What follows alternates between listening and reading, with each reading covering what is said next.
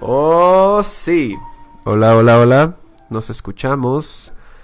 Buenas noches, buenos días y buenas tardes a toda la gente que nos pudiera llegar a ver en el presente, pasado, futuro. Me llamo Gerardo Castillo. Está conmigo ahora acompañándome el señor Cuautli Unaxel en su segunda aparición en Tianguis de Música.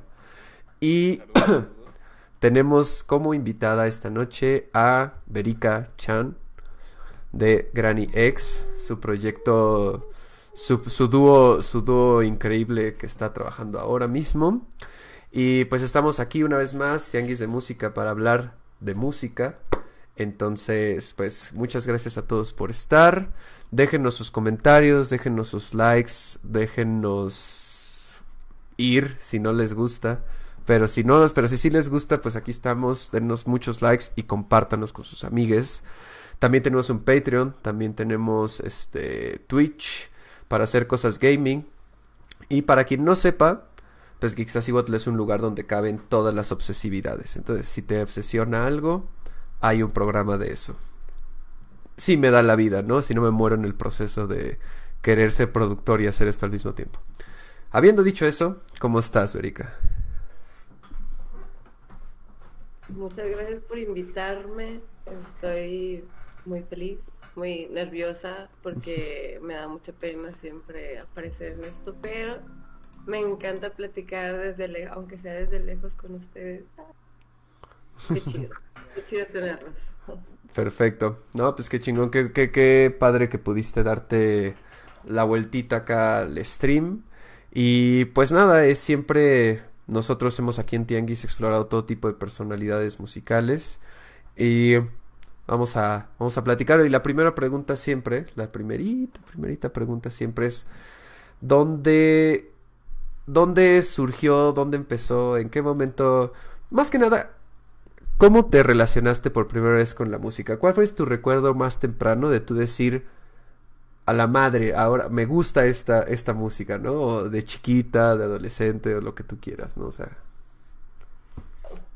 Yo creo que como a los 13 o 14 años empecé a escuchar de que System of a Down porque venían mis primos de Estados Unidos y me traían CDs quemados. y en mi casa pues era un pueblo, güey, o sea, que voy pulido, este Alicia Villarreal, ¿sabes? O sea, ese pedo, todo eso, o sea, era eso, güey. Mi, mi infancia era en un pueblito donde era música bien agropecuaria, güey. pues llegaba mi primo así con su pelo verde, de que toma esto, y toma esto, y toma esto, y de, de esto. Y entonces ya tenía como que varios CDs quemados y de los primeritos, primeritos, de los, del primer álbum de System of a Down, cuando tenía 14 años. y ahí empecé a decir, a ver, ¿qué pedo con esto? Esto es lo mío. Y empecé a buscar y buscar y buscar.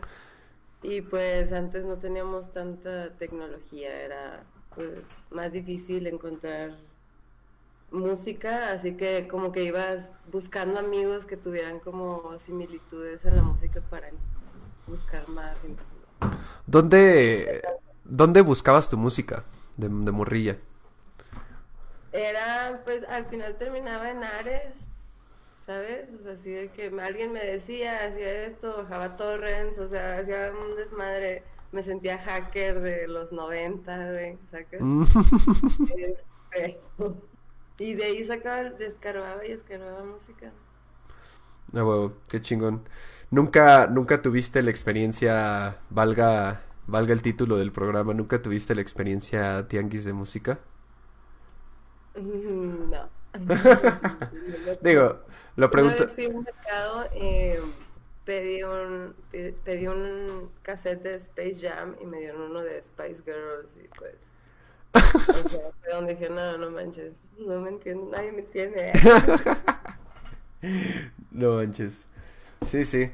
Pues, y después de ello, eh, o sea, al o sea, ¿cómo, cómo fue evolucionando tu, tu tri musical? O sea, ¿en qué momento lo convertiste? O no sé, ¿de morra tuviste clases de música? ¿Hiciste algo de música como tal? ¿O solo fuera el gusto?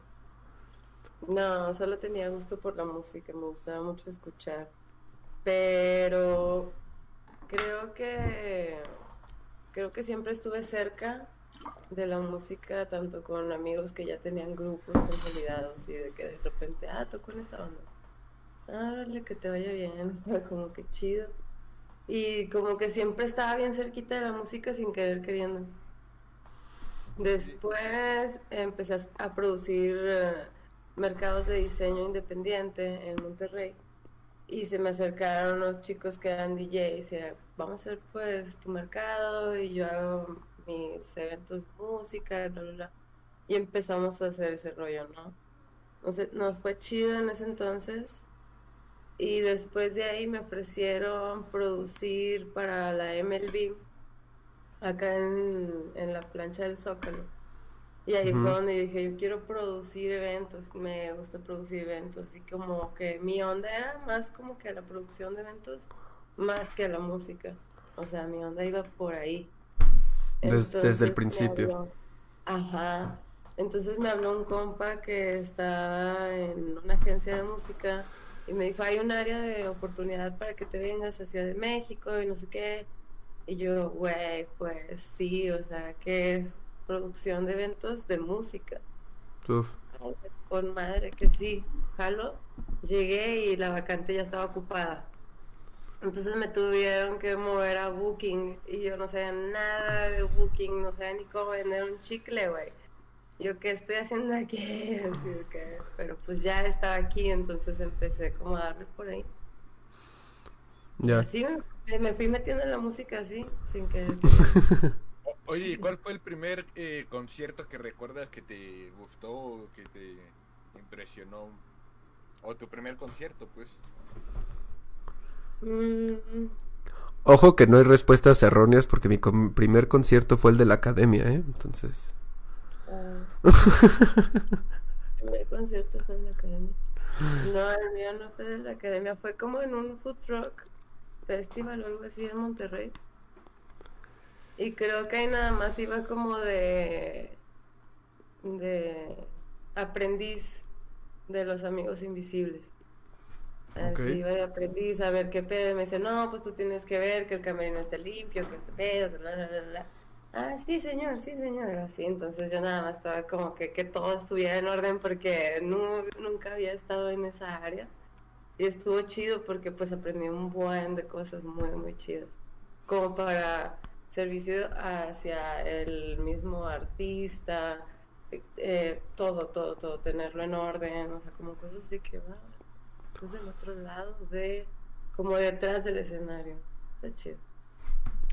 Está padre porque justo sí es una, una distinción muy, muy extraña que una vez que ves como adentro de la Matrix, como que ya no puedes dejar de ver, ¿no?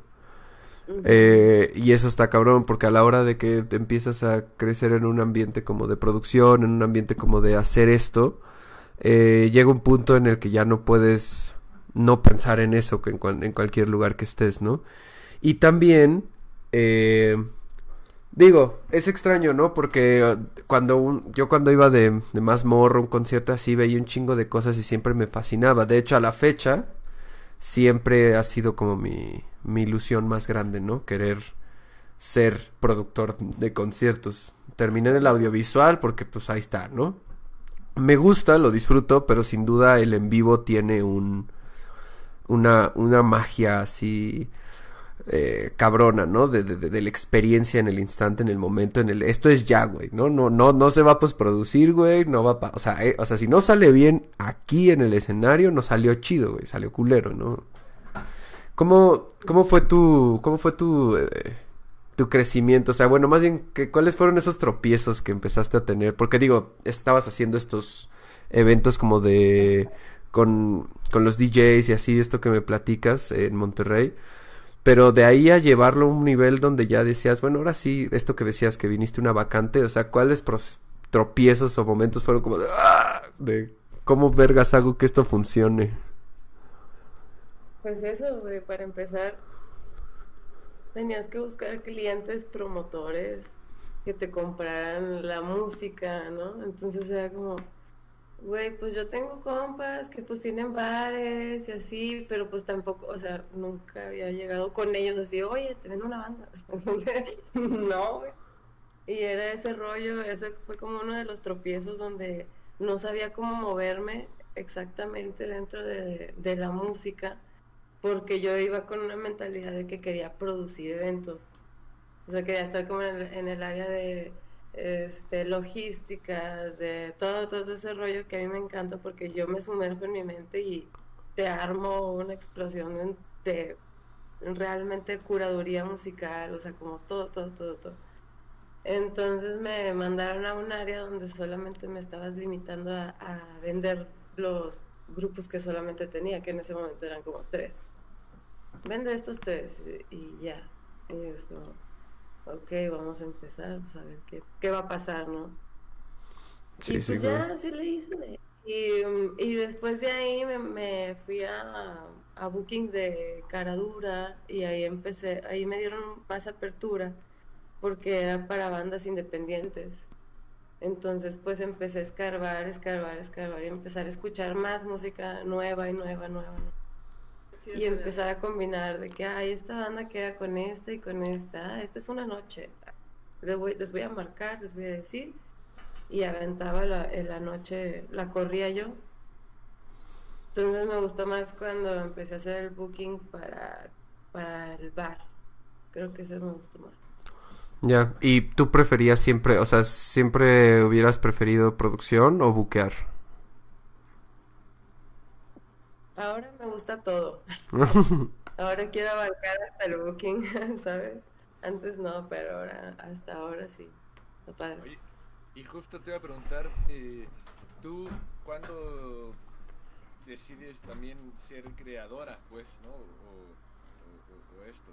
Eh, cuando eh, decides eh, a completar tu proceso de producción que estás haciendo, ¿no? Este, varios ámbitos, como para animarte a, ya hacer lo tuyo.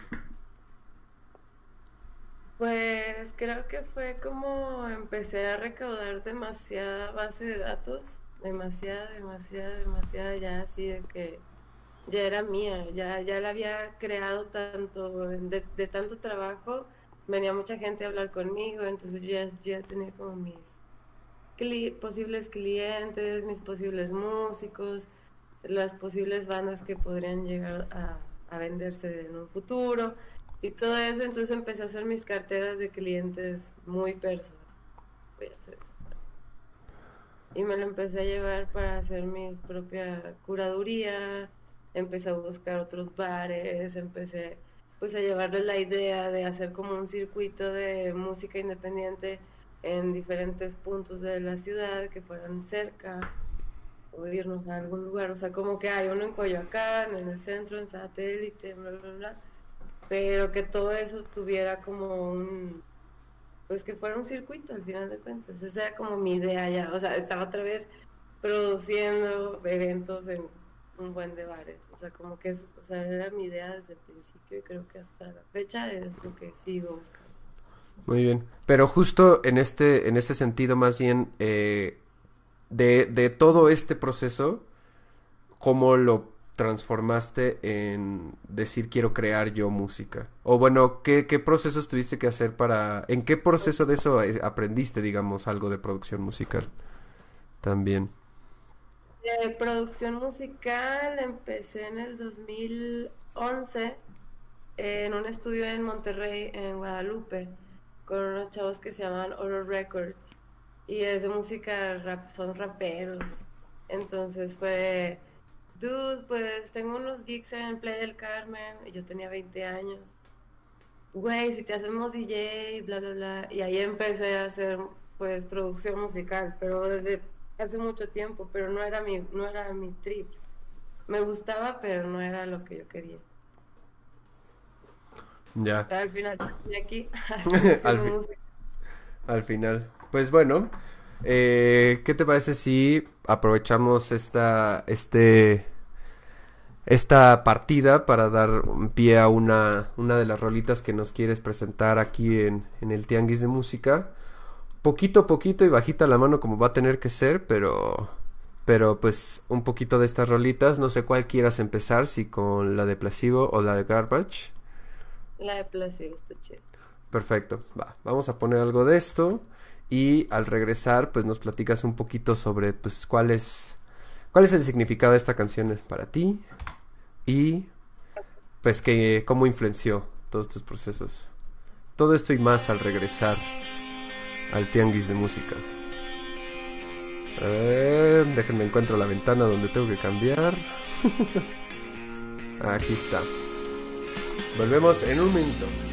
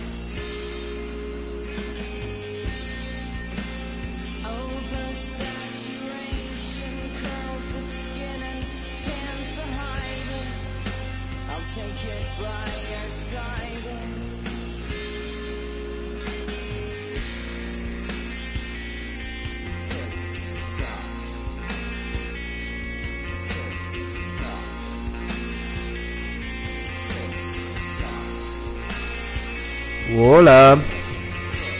Esto que están escuchando, mientras le voy dando su fade outcito, es Without You I'm Nothing de Placebo.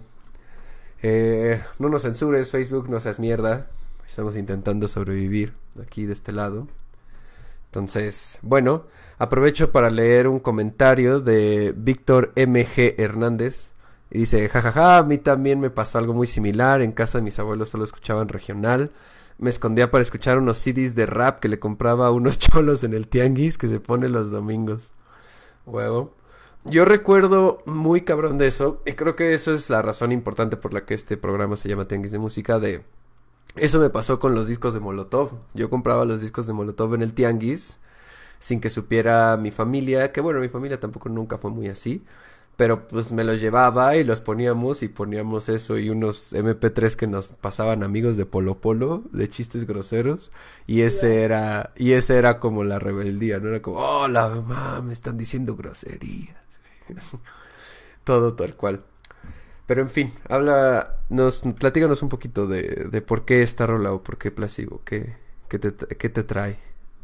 No sé, como que fue cuando toda mi adolescencia, fue, casi a los 15 todo el mundo tenemos esa crisis de odias a todos, hasta a tu familia, ¿no? Entonces como que, pues era la onda, era como que yo me iba súper derecho a la, así, a partirme en la madre con placer. Me encantaba escuchar placer. Era, era tu momento. Para pintar mi cuarto 100 veces. Y digo así. ¿Lo pintabas de negro? No, de negro no. Pero, pero sí, negro. Está muy bien. Lo quise pintar de negro y nunca me dejaron, pero bueno. Ah, que mi mamá me decía eso, ¿no? Que, güey, no. Bueno, entonces como que gris Ah, Oxford. Gris pantalón de la secu. Sí. Tal cual. Y te iba a preguntar, porque creo que esto nos interesa a los tres aquí eh, presentes. Eh, bueno, más bien quería entrar a platicar porque todo esto de, de- de- del impulso hacia la música desde la producción, no producción musical, porque esa es otra chamba, sino como producir eventos musicales, ¿no?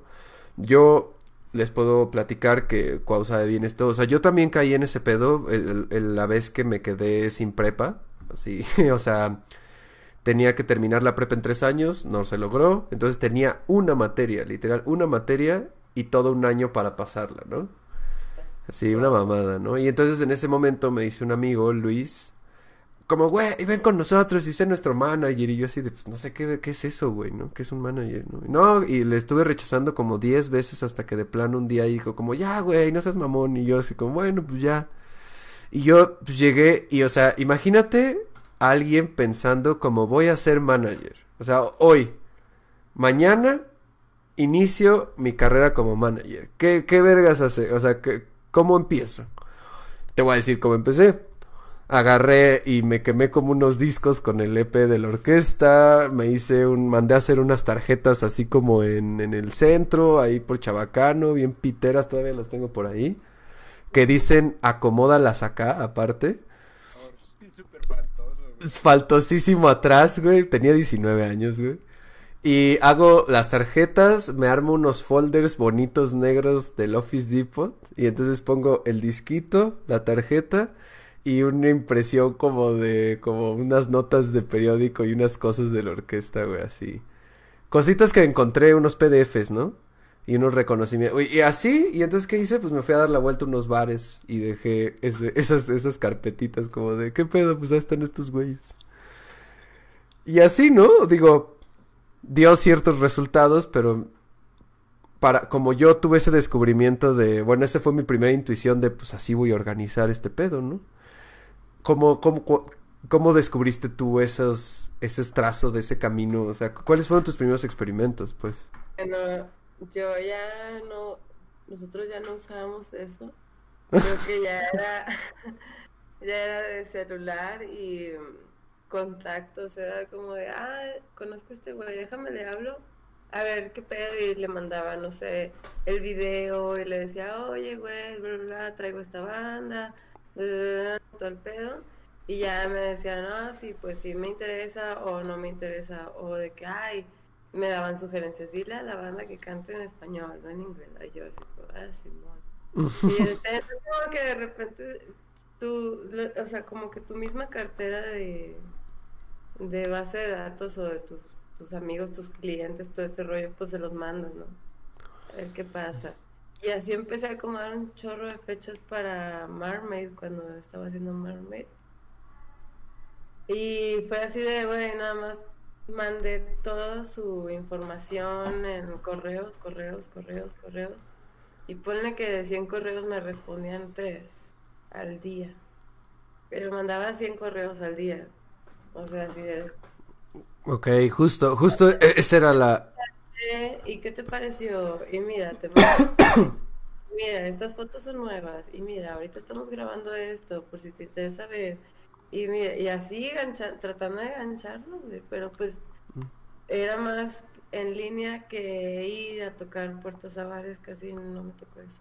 Sí, digo, no es que a mí me tocara porque yo soy de otra generación, más bien era porque yo estaba de la verga, más bien yo no tenía idea de cómo, cómo, cómo, empe- cómo empezar, ¿no? Porque yo decía, no tengo contacto de nadie, no tengo el número de nadie, no tengo ni idea de a quién hablarle, eh, y tampoco, tampoco se me prendió mucho el foco en ese momento, te digo, porque es que uno ahorita ya lo piensa y dices como, ay, güey, pues, o sea, la tienes pelada, ¿no? Pero cuando no se tiene ese conocimiento, te digo, es como ver la Matrix, ¿no? O sea, cuando no tienes esa idea de cómo funciona un business por atrás, tratar de entrar es como si quieres meterte al mar cuando las olas están sacándote, ¿no? Es como, no, güey, no puedes Sí, entrar. no, me tocó un chingo de suerte porque, porque haz de cuenta que cuando, cuando estuve en Caradura, ahí era lo que llegaban, por ejemplo, como tú, que llegaban, oye, aquí está el disco, bla, bla, tiene un chingo de discos, ya me acuerdo. Sí, ahí va. pero no me tocó a mí, me tocó a ustedes.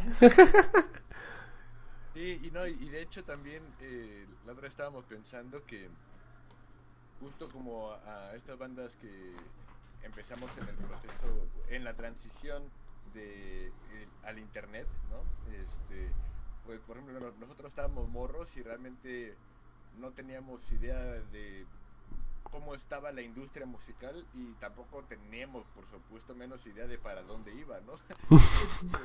Eh, pues nos faltó, por ejemplo, este onda de los audiovisuales, videoclips, ¿no?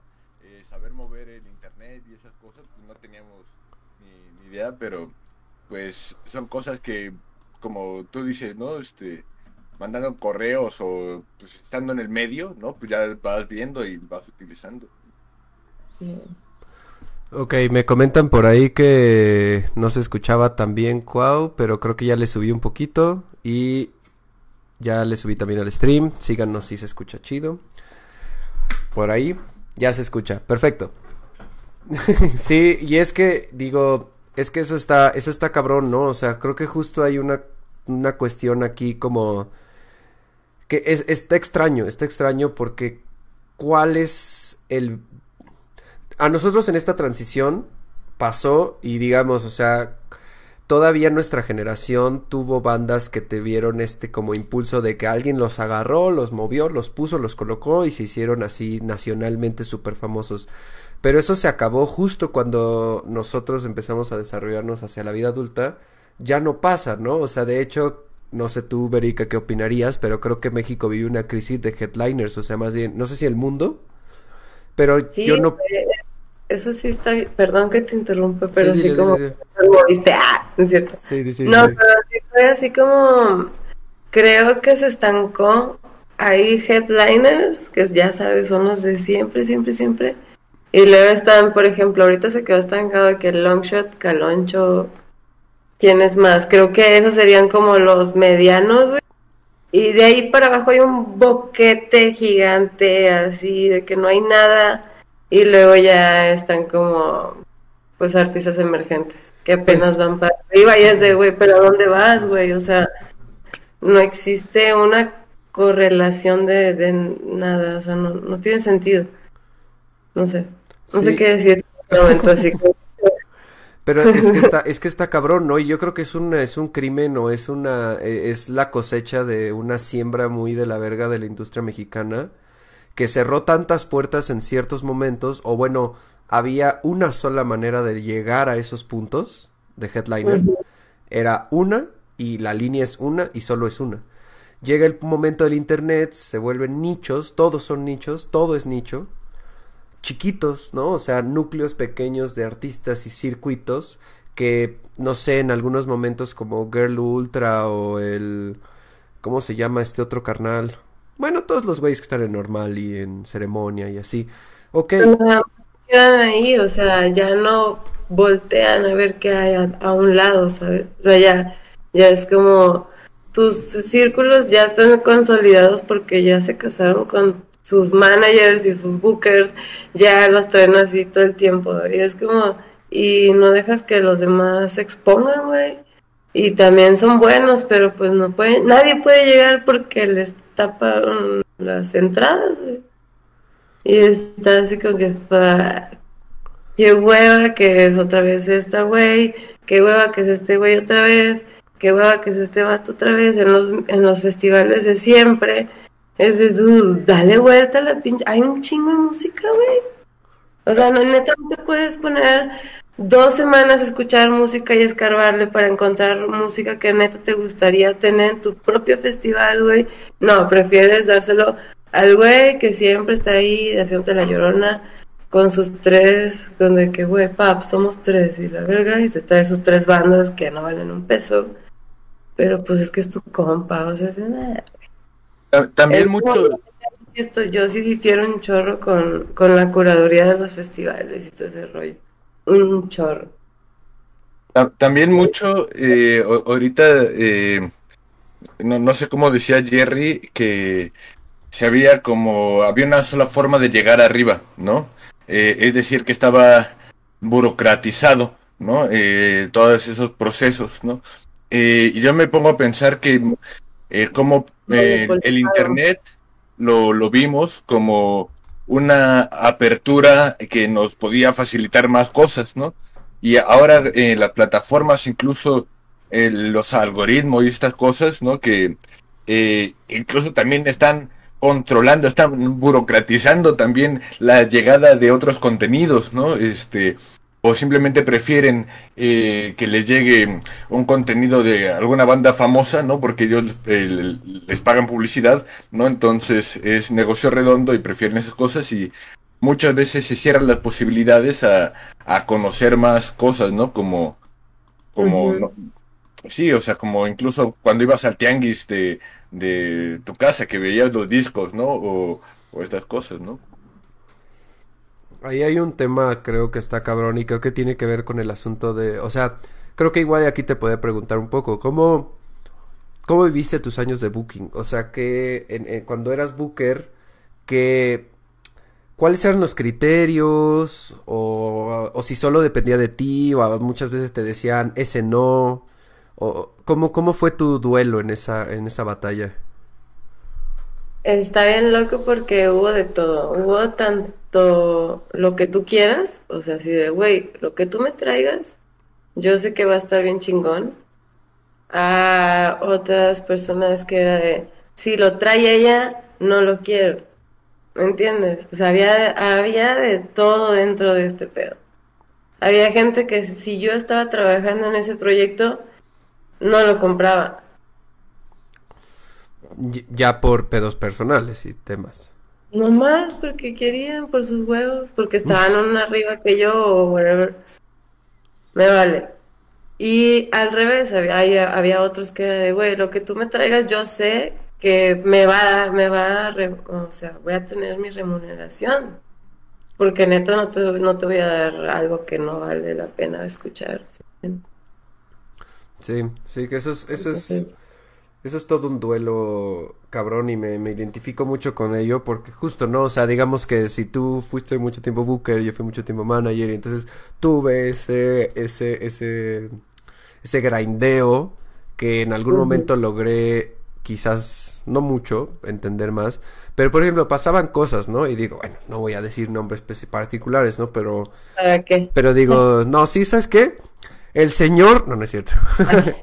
Eh, cuando me pasaron el contacto de, del vato del Pata Negra, para, o sea, yo me pasaron un contacto, le escribí, me dijo, está chido, venga, ¿cuándo? Tal fecha, ok, ¿qué pedo? O sea, llegamos hasta un punto como de fecha, fecha, casi ya así antes, Ya. casi de amarrarse de Pata Negra, y, y después de eso, el güey me dijo que se cancelaba esa fecha, o sea, bueno, que no, que ya no, y, y me ghosteó, ¿no? O sea, me dejó de hablar así de la noche a la mañana, y yo siempre dije como, güey, ¿qué pasó, güey? ¿No? O sea, ¿Qué le hice? pues, ajá, o sea, ¿qué le hice? ¿Qué se enteró? O, o simplemente fue por mis tanates, no quiero, güey. No, y, y, y, a la- y al Chile en ese momento, el grupo que yo traía para Pata Negra en términos de jazz, justo en ese nicho, traía bastante con qué. O sea, yo no pensaría, güey. O sea, he ido a Pata Negra a ver cosas bien X, ¿no? O sea, tocando estándares. Que sí dije como, güey, algo así chido que sí puedes poner en la nochecita arriba para bailar a la banda, ¿por qué no lo vas a poner, güey? Sí. Nunca entendí por qué. Y, y supongo que es que nunca me tocó estar del otro lado, la verdad. Nunca he sido yo quien programa, ¿no? Ya. Sí, es que a veces pasa que hay más de un booker. Hay dos o tres bookers y de repente te dice, güey, esa, esa ya la había este, puesto para otra banda. Y empiezan los pedos entre bookers de, güey, no, güey, pero yo tenía este de fecha y el otro no, pero esta. Y desde, pues, a ver quién gana, güey, que, pues tienen que sortear a alguien. Al final de cuentas, y al final no es tu culpa, pero pasa, o sea, por desorganización, pasa, por falta de comunicación, pasa, pero no es culpa ni de la persona que está buscando la fecha, ni de nada de eso, o sea, es más por el área de organización de, de los bares, que si se pusieran de acuerdo no tendrían que pasar, no tendrían que pasar nada de eso, nada. la verdad. Está cabrón. Está cabrón. Es Nunca, organización, nunca, perdonaré al señor. Ah, ¿verdad? No, no es cierto. No, hu- hubo otra, ¿eh? Sí, me está escuchando. Hubo otra que yo sí voy a decir el nombre del Beer Hall, que una vez se quiso robar nuestros amplificadores y otras cosas, Ah, pero sí, bueno, claro, sí, sí, Ay, sí. no. e- etcétera. Yo te iba a, a- ahora justamente confesando esta situación que del amplificador y de la flauta y de una tarola, este, yo te iba a preguntar eh, un, algunas ex- una experiencia mala que te acuerdes con eh, en algún bar o con alguna banda. ¿Qué será? Es que tengo mucho. Nombres, nombres, no, no es cierto. No, es, Es broma, es broma, es estoy pensando, es que neta, como que casi siempre busco más las soluciones que los problemas, entonces estoy buscando cuál fue el problema de, este, ¿qué será? Una en Puebla, yo creo. Una en Puebla que tienen una consola como de seis canales y pues son siete músicos, ¿sabes? Así como de O sea, cosas así bien pequeñas, pero así como que pues es como güey, no manches, vengo desde bien lejos. Ya habíamos hablado de riders, ya habíamos hablado de qué ocupa mi banda para que esté haciendo las cosas bien en tu, en tu lugar y tú me sales con una consola de, seis canales que todavía le fallan dos, o sea, era como, no manches, ¿qué voy a hacer con eso? Sí. Es, hay, hay, hay unas, hay unas malas, malas costumbres que yo creo que muy pocos lugares de, de, de la Ciudad de México y del país lograban librar de, güey, o sea, siempre había que luchar, y digo, por eso la figura de manager o promotor o booker, lo que sea, siempre había que luchar por conseguir lo que es, pinches te dijeron que iba a ser, ¿no? Y yo, Sí, porque güey, aquí dice, o sea, viene todo así de que hasta el agüita y que el otro que no come gluten, todo, todo, todo, todo viene en el rider, güey. Desde así, desde que es así alérgico a bla, bla, bla, este tal músico, todo tiene que venir en un rider. Sí. Entonces, cuando llegas y, y no están las especificaciones que habías que acordado con el bar o con el venue o lo que sea, o el festival o lo que sea, pues sí empiezan a haber problemas contigo, más que con todos, de que, güey, no les avisaste, o qué pedo, güey, te quedas así que sí. Sí, sí, sí, y, y, pues, uno, uno, uno siempre es el pendejo, ¿no? Pero bueno, y digo, ahí, por ejemplo, dicen el rider, ¿no? Pero pasa de que, o sea, acabas de hablar con la persona y le dices, oye, pero sí va a haber de comer, ¿verdad? Y te dicen que sí, y llegas y te dicen que no, y es como, güey, ¿qué necesidad de mentirme en mi jeta a dos horas del toqui? O sea, ¿por qué, güey? me dices que tienes un problema, carnal, y yo por lo menos le digo a la gente que comamos de una vez porque va a valer verga, ¿no? Y ya luego lo arreglamos. Nos pasó, por ejemplo, cuando fuimos a tocar con los rastrillos, un concierto bien bonito, la neta, eh, en Puebla, justo en Cholula, eh, valga, ahí le vamos a tundir al Puebla. Eh, no, y era gente del, DF, este, haciendo un show allá con los Choclock y con eh, la orquesta y otros, ¿no? Y entonces el güey me había prometido, bueno, me había dicho el varo, me había dicho hospedaje y me había dicho otras cosas. Y yo le dije de paro, güey, sí necesitamos hospedaje. No hay pedo que sea un spot de ustedes. Si está chido, está tranquilo, cómodo, a gusto para todos, porque no van a ser muchas horas, de todas maneras vamos a desvelar un chingo. So- o sea, no me, o sea, ese día me, me agarró, me llevó una esquinita. Oye, carnal, es que fíjate que tuvimos un pedo, güey. pues nada más ahorita nada más tenemos 2500, ¿no? Como de 8000 y tantos, ¿no? Y así como de ¿Qué, güey? O sea, ¿cómo con qué cara vienes tú a decirme esto y que no hay hospedaje y así? O sea, es como como carnal, carnal, carnal, ¿no? O sea, digo, esto muy al margen, porque digo, yo sé que tú también, o sea, esto es el asunto de los, del, pues, ¿qué son los venues, no? Los promotores, o sea, la, Es el tour manager, tiene que tener toda la logística y todo eso. Desde que, por ejemplo, a mí la primera cátedra que me dijeron fue así de, si tú, güey, olvidas un hospedaje de uno de tus, de tus músicos, tú vas a pagar por ese hospedaje. Si tú la cagas en, en no avisar lo que va, o sea, las habitaciones que necesitas, este, todo, todo, todo, todo, todo. Tienes que avisar de todo lo que, todo lo que tienes que llevar, todo eso tiene que estar allá, ¿no? Entonces tú llegas con tus músicos. Me pasó en San Miguel de Allende justo, con una banda que se llama Arial. Ellos eran cinco y abrían el festival.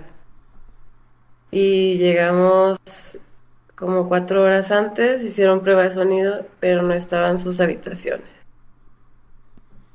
Y yo como, güey, si ya habíamos quedado, eran cinco habitaciones. Solamente cinco habitaciones. No, ya está San Miguel de Allende, todos los, todos los hoteles están llenos, güey. Lo único que tengo es un Airbnb. Y yo, bueno, pues, un Airbnb, pero que sea digno, ¿no? Me vas a conseguir un Airbnb chido para cinco personas. Porque sería como un, no sé, güey, o sea, es, es demasiada gente. Nos lo consiguieron como a 40 minutos de, del venue, güey. Y llegamos tarde a abrir el show, güey. Le comimos dos rolas a Quiero Club, güey. Moja así de, güey, no hay pedo. Porque era mi compa, no hay pedo, ahorita veo cómo le hago y no sé qué. Se fue a pelear él por mí, así de, güey, ¿qué te pasa? No sé qué. Y yo, bueno, pues mi, mi banda cumplió, los- así cumplió como con las rolas y todo. Pero sí nos tuvimos que comer dos rolas de la otra banda, güey, por toda la mala organización de del lugar, güey. O sea, al final de cuentas, los tour managers de, del lugar que te tienen que atender, más los tour managers del, de los que van a llegar al lugar, tienen que estar de acuerdo en todo. Don- Y si no, pues hay- vale madre, y si no, al final, pues termina siendo un pendejo. Hay una, hay una mala- una escuela, entonces, o sea, no sé si tradición o escuela, o sea, hay una mala, eh, mal funcionamiento en la incorporación o la creación de gente en la industria de la música, creo, porque no creo que sea un, este, bueno, no sé ustedes los que opinen, pero no creo que sea coincidencia que en nuestro país se encuentren todas las bandas, todos los managers, todos los promotores, toda la gente siempre se tenga que dar de topes con esto, ¿no? O sea, yo creo, o sea, obviamente hay mucha falta de recursos y por eso la gente miente, porque no tienen para tu comida, no tienen para lo que te prometieron y te mienten. Caga- o sea, no creo que cagados de la risa, seguro hay muchas lágrimas y tristeza detrás de alguien que te miente porque te dice que tiene una torta y no la tiene. si no tiene una torta, quiere decir que tiene muy pocas cosas, ¿no? Para ese evento. Entonces, está cabrón, obviamente, esa economía, pero también creo que ahí hay un, no sé si un déficit o una carencia, una mala costumbre de, usted no sé ustedes qué opinen, si es o vale verguismo o pues que chinga su madre el güey, ¿no? Así ya me vale verga, total, o, total ya hice mi evento o, o falta de, de, de, de, pues de inteligencia de producción, de, bueno, voy a resolver. Sí, fue yo creo que eso, falta de, de inteligencia. Porque realmente tenían el equipo, tenían la gente, tuvieron todo y hasta el final también me llegan a preguntar, ¿qué, qué, qué faltó? Y yo, pues esto, esto, esto, esto, esto, esto, esto, esto, esto, esto, esto, esto y esto. Y de que, ah, pues güey, o sea, es- está ahí, güey, no sé por qué no lo ves. O sea, está todo mal hecho. Sí, Y pero yo no puedo decirte nada porque yo no me encargo de esto. Yo nomás te estoy diciendo lo que vi durante lo mío. Yo no sé los demás qué es lo que vivieron. No sé ni siquiera Quiero Club qué fue lo que vivió en ese momento. Y no sé si ellos le comieron canciones a la otra banda y fue efecto dominó o no, ¿sabes? O sea, son cosas que, pues al final de cuentas, son cosas de la producción que siempre pasan, están latentes. Pero entre más precavido seas, güey, no te tienen por qué pasar, güey. O sea, logística, así, todo. Ay, claro. Sí, yo- creo que es eso, total logística y, y también en otros tipos de eventos, ¿no? Este, eh, por ejemplo, con bares, ¿no? O lugares que pagan muy mal o que te prometen cosas y no tienen, ¿no? Este, ese tipo de situaciones eh, que son muy comunes, ¿no? Como decían en el resto del país, yo siento que también tiene que ver con, o sea, con el gremio musical, ¿no? Eh, en, en el sentido de comunicarnos de, güey, oigan, pues en este bar tengan cuidado porque no pagan o está- tienen este pedo, ¿no? O sea, y, y yo me remonto como incluso a, a- al ámbito de la televisión, ¿no? Y dicen que cuando, eh, o sea, los de teatro tienen muchos mejores derechos laborales que los músicos. O sea, lo- lo- los músicos cuando empezaron a reducirle los pedos laborales, o sea, no, no se organizaron, ¿no? Y los teatreros sí, ¿no? O sea, y, y me quedo pensando como que creo que también es eh, cierta responsabilidad de nuestra, ¿no? O sea, eh, esos güeyes sí hay gente culera, hay gente que no tiene la experiencia también, ¿no? Y, y- pero eh, principalmente creo que también hay responsabilidad, responsabilidad de nosotros en ese show. Porque también hay otro detalle. Hay, ah, se, se inculca, se, se procura, y a mí me... No, pocas cosas me resurran y me revientan los huevos más que la pinche dinámica de competencia y de... Y de, de, de estar ahí enfrentándote a otra banda o otro... Esas cosas que yo... Porque se inculcan, en todos lados están. Está como el, el plaquear y el estar y como que ese güey no, y estos güeyes sí son mi crew, esos güeyes son las... O sea, un enfrentamiento ahí musical que es muy como de la pelea pasada, pero que sigue afectando mucho decantando hacia acá. Sí, Por pero e- también es la necesidad de económica, ¿no? En muchos casos también. Acaparamiento económico puede ser, ¿no? O sea, pues como si, si me quedo todas mis cartas para mí, no me pueden joder o no sé. Pero Pero, tampoco las puedes jugar, güey. O sea, es que también que, o sea, bajen bandera. Yo sí siento que es de, sí, tengo mis cartas, un juego para ganar, pero no tengo con quién jugar. Es de, güey, barajéala, güey, a ver quién trae, pero pues, o sea, ponla en la mesa, no nada más la guardes y te creas el que ya la armaste tú solo. O sea, no, güey, a ver, bring it on, bitches, ¿sabes?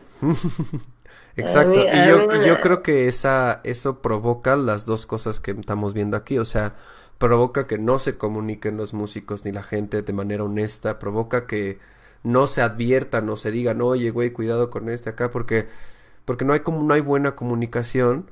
Y, como tú dices, eh, Berica, provoca falta de capacitación, ¿no? La gente no, si solo trabajas para un güey todo el tiempo, para unos güeyes o para unos muy de este estilo, te, te, te alejas de conocer la industria en general y de darte cuenta de cosas. Y, y vámonos más para allá, loco. O sea, por ejemplo, ve, ve lo que le pasó a Café Tacuba, ¿no? O sea, yo la neta no estoy bien enterado, ¿no? De, de lo de ¿El su equipo que, que apareció en- con otra banda, y eso no estoy bien enterado, ¿no? Pero lo que me queda claro es la ineficiencia legal, ¿no? O sea, también, eh, e- en el cual eh, yo, yo digo, bueno, hay cosas que se pueden prevenir firmando, ¿no? O sea, y punto, ¿no? Pero también eh, te metes en un pedo legal que tienes que invertir varo para sacar eso que, que vas a rescatar, ¿no? Entonces, y luego me quedo pensando si eh, cada cuánto se ve, cuán- cuántos pinches este juicios se liberan, es como el 1%, ¿no? O sea, eh, eh, que creo que está muy cabrón la situación, pero siento que ahora con la pandemia yo creo que la banda está sedienta de sed, de, de- sedienta de música, perdón. Sedienta de sed. Y, y, y creo que podemos intentar cosas interesantes. Oye, a ti eh, en este ámbito, justo, ¿qué se te ha ocurrido? ¿Cómo piensas este ahorita eh, llegar? Ajá, sí, sí, sí. Este, ahorita quiero retomar producción. Yo, neta, quiero regresar a hacer los mercados de diseño independiente. Quiero empezar a hacer los mercados Zero Waste. Quiero empezar a encontrar este lugares donde pueda incluir la- desde la música hasta un producto Zero Waste o vegano o todo este rollo. Como que quiero empezar a implementar varias cosas y pues ya tengo ahí varias, varios lugares que, que quiero visitar porque son de amigos míos y quiero como pues proponer, hacerles la propuesta que tengo para crear estos espacios y que la gente empiece a enriquecerse tanto de música, tanto de cultura, de, de lo que comen, de salud, de, de todo. Algo así quiero empezar a hacer. Muy chido, muy chido. Creo que este es el momento perfecto para pasar a tu segunda rolita, ¿cómo ves? Sí. Vamos a tomarnos un breakcito de minuto y cacho para poner algo de garbage, un poquito de basura, un poquito de basura de- del principio del siglo. Entonces, vámonos con esto que dice. Regresamos en un cualquier.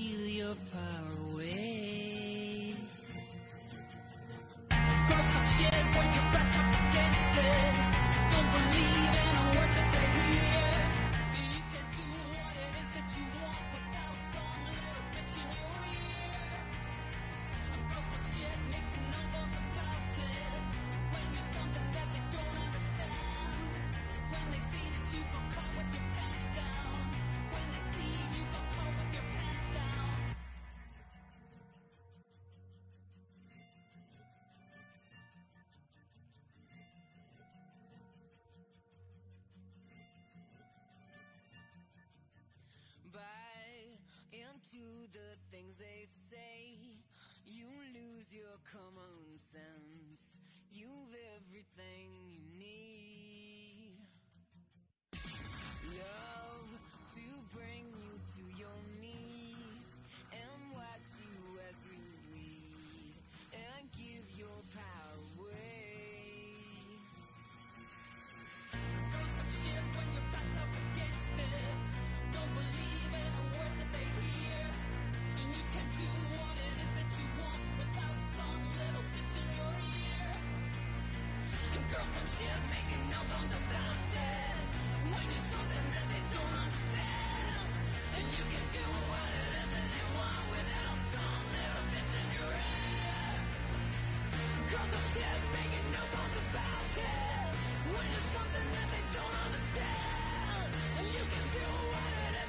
Bueno, voy a regresando aquí este pedo. Se me olvidó cortarlo al minuto, banda. Entonces, pues ahí va a haber una reclamación de derechos de autor soon enough. Pero bueno, somos rebeldes, ¿no? Aquí estamos rompiendo paradigmas, estamos quebrando la casa, todo el pedo. Voy a leer un, dos comentarios que me parecieron súper chidos. Eh, dice Rafa Pablo, es ignorancia del organigrama de la industria musical, de parte de todos los elementos. Y abajo me dice, se deben de pelear por la libertad económica de los elementos de la industria y limitar los monopolios. En la primera parte de eso, yo sí creo que justo, o sea, ese déficit de capacitación o de entendimiento del organigrama de la industria de la música en México me parece que es un monstruo, güey, así un dinosaurio gigantesco, güey. Porque en la industria del cine, de la producción audiovisual o de otras producciones, la gente cacha más como qué puestos y a qué se dedica la gente. Y siento que en la música no tengo idea de cuál es la razón o el origen, pero todo el tiempo te topas a gente que no tiene idea de qué está haciendo ahí. ¿No? O sea, se- soy, soy este stage manager y ahí anda medio stage manager, pero también son productores, pero también están así haciendo como chaperoneando gente, o sea, miles de cosas, ¿no? Y, y, y nunca entendiendo como qué divisiones, y yo de qué me encargo, y tú de qué te encargas, o sea, y yo creo que nadie enseña eso. Al menos yo no lo entendí, literal, hasta un curso que tomé el año pasado, cuando empezó la pandemia, un curso online de como producción de espectáculos. Fue la primera vez que alguien en mi vida, de en todos mis años de estar cerca de la industria, me puso el nombre y, y oficio todas las personas que existen en un concierto, en un venue, en un festival. Na- nadie, nadie, ni ningún promotor, ninguna persona con la que hubiera platicado antes como que supiera o me estuviera dando ahí consejillos, lo que sea, me decían nada de eso. Todos hacen todos, ¿no? O sea, como pensando como en el en un lugar como el 5, donde el güey que es el ingeniero de audio también es el vato que buquea, también es el vato que mueve, también es el vato Sí. que mueve redes, también es el vato. Entonces ahí se, se traspapelan, ¿no? Un chingo de actividades. Está cabrón. Sí. Y justo, Yo te iba a pre- Ajá. dilo, dilo, dilo.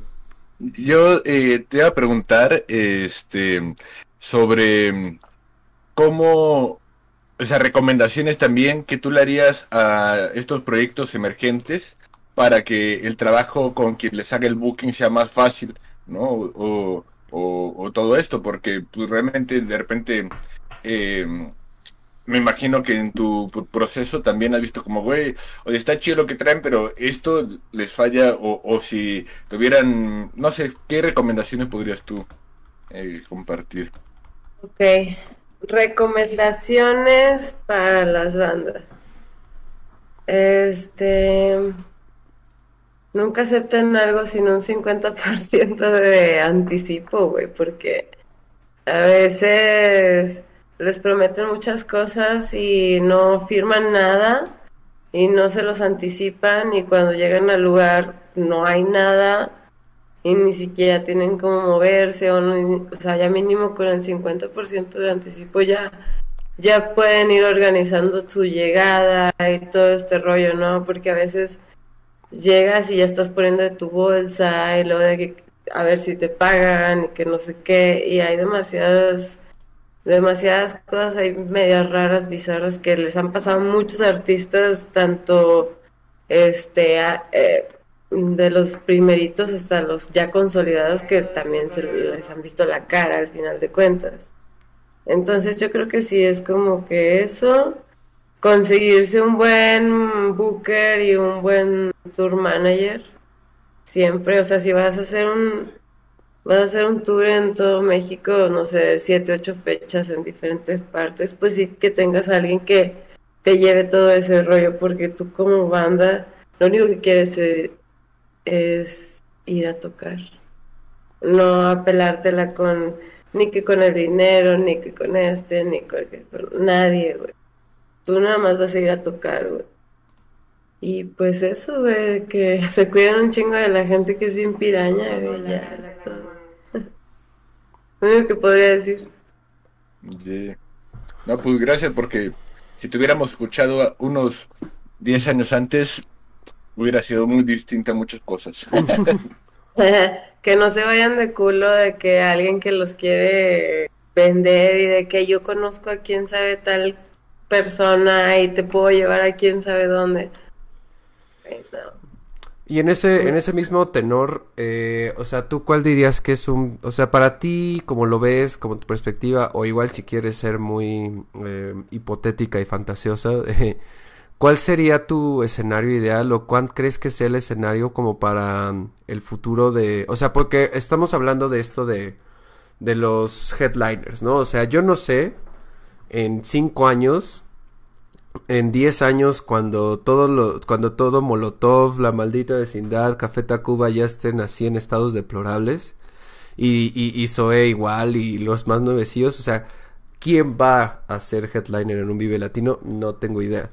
Yo creo que esa época también ya se está muriendo. Yo no creo que yo creo que la época de festivales así nacionales gigantescos que, que atraen a todo tipo de públicos me parece que ya no existen porque ya no hay una sola vertiente de gustos. Yo creo que todo se convirtió en nichos y no creo que eso esté mal, solo digo que el, el, el, el concierto de estadio lleno no, ya no es algo que al menos en México no pasa, ya no lo veo tan factible en muchos casos, ¿no? O sea, bandas Con la nuevas. pues. pandemia menos. Claro, la pandemia menos, pero pensemos que en algún momento pudieran volver a, a- a resurgir estos. Creo que todo se está yendo hacia los nichos. Entonces, yo la pregunta sería, ¿cuál, tú cómo ves ese futuro de la industria musical? ¿Cómo te gustaría que fuera? Uy, em, yo siempre tuve así como unos sueños así bien locos de que al final todo va a ser como por holograma, ¿sabes? Sí. Yo neta tenía unos, unas cosas muy locas pensadas, pero el futuro de la industria en la música En vivo, güey. No sé.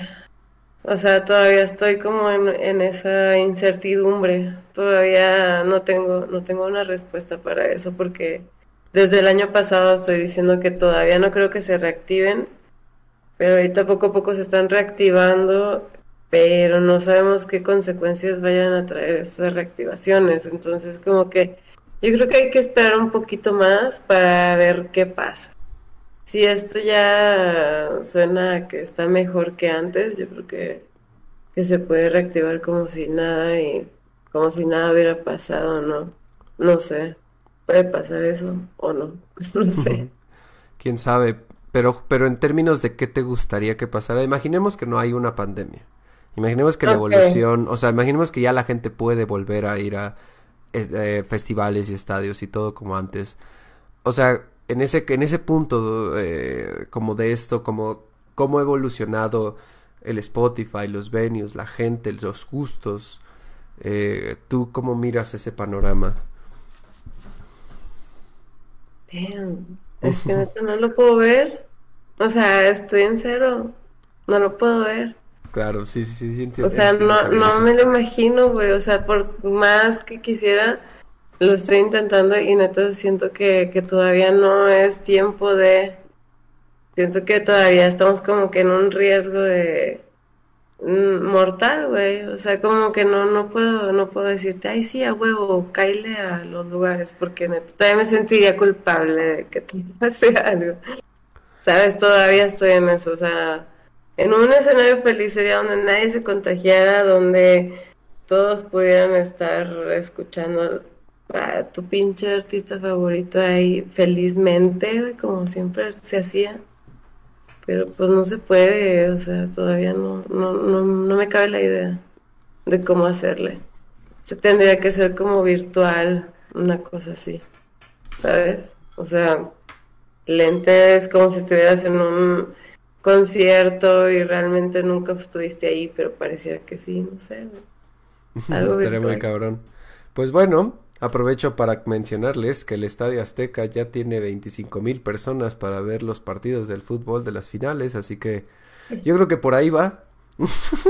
Si hay, si, si, Es si- donde no, no entiendo, no me cabe en la cabeza. si el, si el fútbol ya deja entrar a 25 mil personas a los Dinero, estadios, dinero, dinero. el dinero es Aprende dinero. dinero. Tal cual, exactamente. Oye, eh, y aprovechando, ya acercándonos un poco al cierre del programa, eh, pues platícanos ya, ya habiendo discutido todos los temas de humanidades y sociales, eh, platícanos de, de tu proyecto de Granny X. ¿Cómo surge? Hey. ¿Qué, qué, de dónde? ¿Cómo? Random shit como toda la vida, ¿no? Así como llegué al booking, así como llegué al tour manager, de la nada ya estaba cantando. Pues fue como entre que una depresión, mm, fue algo así como, no sé, no sabía cómo sacar todo, todo lo que sentía. Y la única manera de sacar todo lo que sentía era haciendo música, produciendo con Rafa. Y pues él, él es mi productor y, y yo nada más saco todos mis sentimientos y ya. Y producimos entre los dos, pero sí, él es el que me va llevando, me va guiando.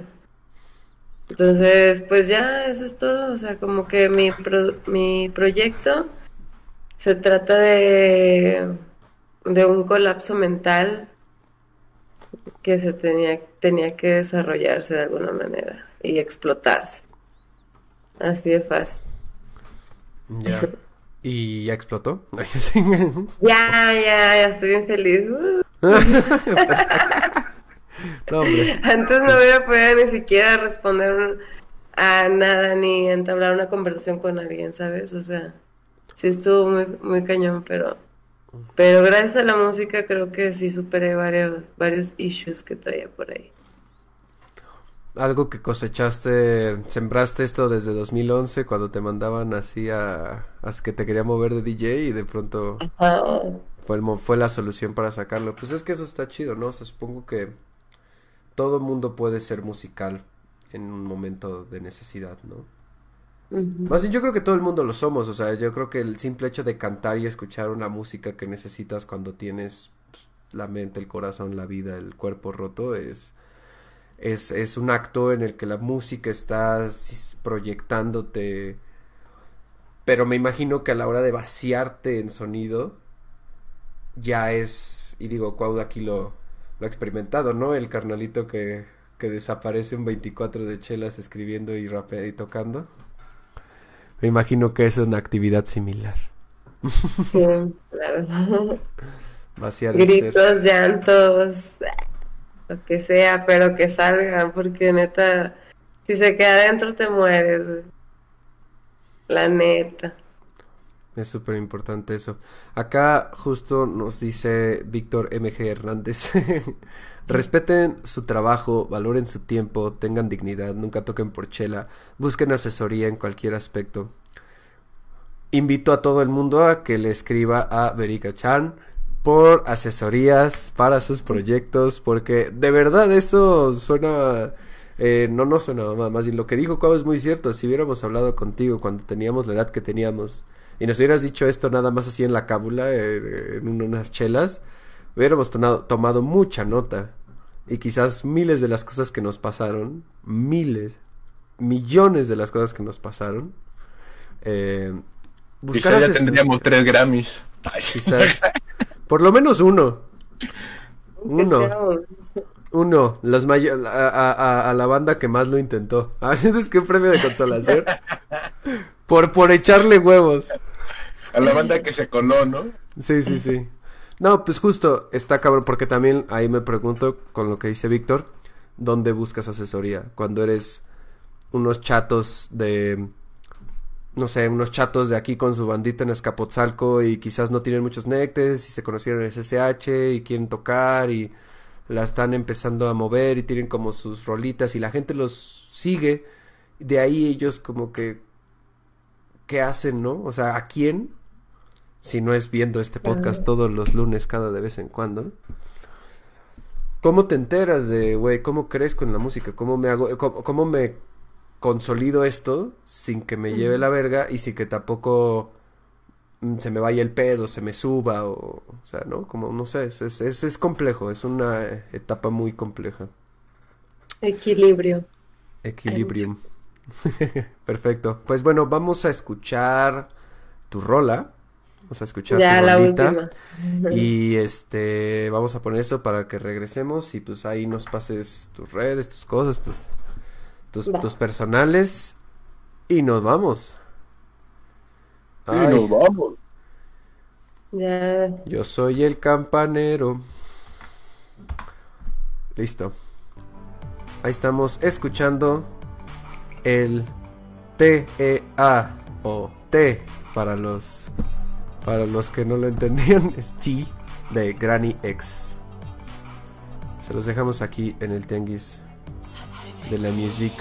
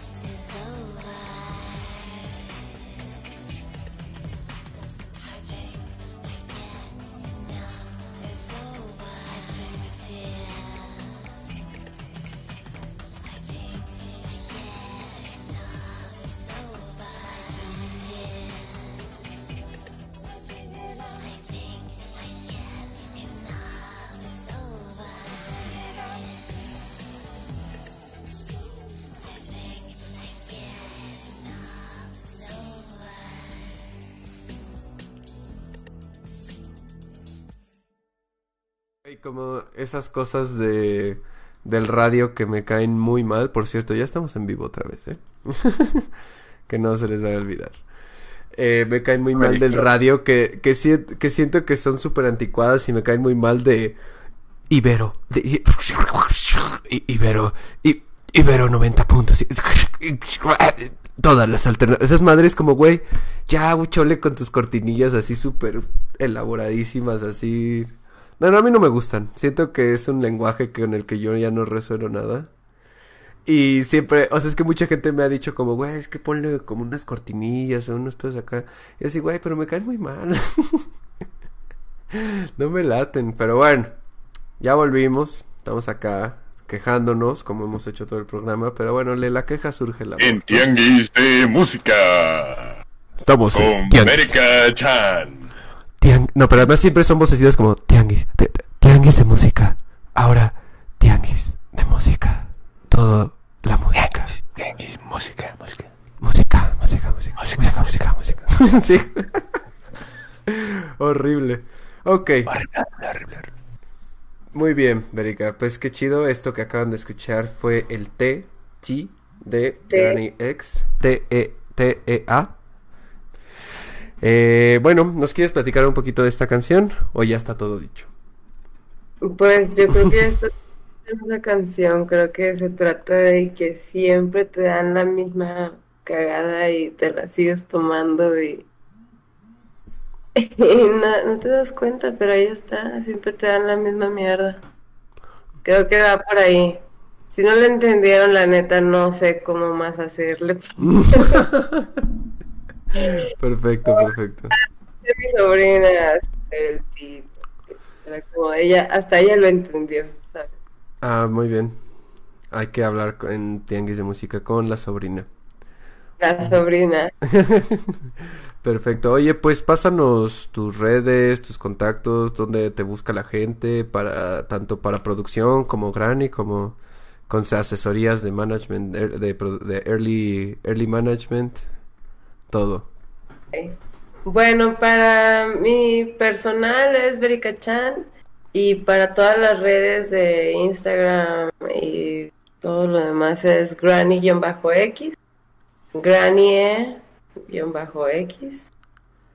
Mm, La verdad eh, estoy dispuesta así como que a colaborar, eh, me gusta como ayudarles en los proyectos musicales, si necesitan algo, asesorías o lo que sea. Aquí estoy. No pasa nada. No sé qué más que decir. Perfecto. Muy bien, pues ha sido un gusto y un placer estar acá. También tenemos la página de Travolta MX. ¿Ok? Para cualquier cosa, ahí podemos este, publicar nuevas alternativas musicales. Nos mandan su press kit, así súper bonito. Tienen que hacer un press kit en Mm. PDF. Ok, ok. Links. Y pues platicamos. Perfecto. Oye, ya nada más para cerrar, eh, algo que nos quieras recomendar de música, aparte de lo que escuchamos, puede ser actual, puede ser viejo, pero si tienes así una rola o un disquito que quieres mandar a la bandita, es, es el momento. Va, pues me- a mí me gusta mucho el álbum de Septaliza, algo de Substract, algo de Tame Impala y algo de Disclosure, algo así, como variado, Perfecto. Para aguantar la semana, sí. aguantar la lluvia, la semana y ponerse contemplativo, meditativo. Muy bien. Verica, pues te agradezco muchísimo por estar acá. Ha estado bien divertido. Gracias. Gracias aquí Gracias. al Cuau que está aquí acompañándome, echando el co-hosting del Tianguis y pues nos vemos en 15 días con otro episodio. Mañana tenemos el puesto de películas para hablar de los tiburones y tenemos Geekstasibatl el miércoles, entonces la cartelera está completa. Hubo mucha falta de, de organización, pero todo se organizó esta semana, así que a darle átomos, ¿no? Early Atimus. Muchas gracias. Ibero 90.9. Bye. Muchísimas gracias a todas, a todas, a todos los que están por ahí en la vida. Eh, síganos, no nos abandonen, denos, denos más de, de ustedes. De ustedes. Pueden suscribirse a nuestro Patreon con la tarjeta de su abuelita. O sea, no se va a dar cuenta, son, son como un dólar, güey. Así. Va a decir que, güey, ¿qué es esto? Pues fueron unos chicles. Literal, literal, pueden donarnos lo que se gastarían en unos submarinos. Marinela. Nos pueden donar en el Patreon. Si les gusta lo que ven, háganlo de este lado. Y cierro con el comentario de Rafa Pablo que dice, la supervivencia será por la unión como resistencia de la globalización. Vámonos con esto que dice... Un, dos, tres, cuatro. no iba a poner más beats lo-fi para que ya eh, Warner me deje en paz. Bueno, nos vemos. Buenas noches. Muchas gracias. Estuvo muy divertido.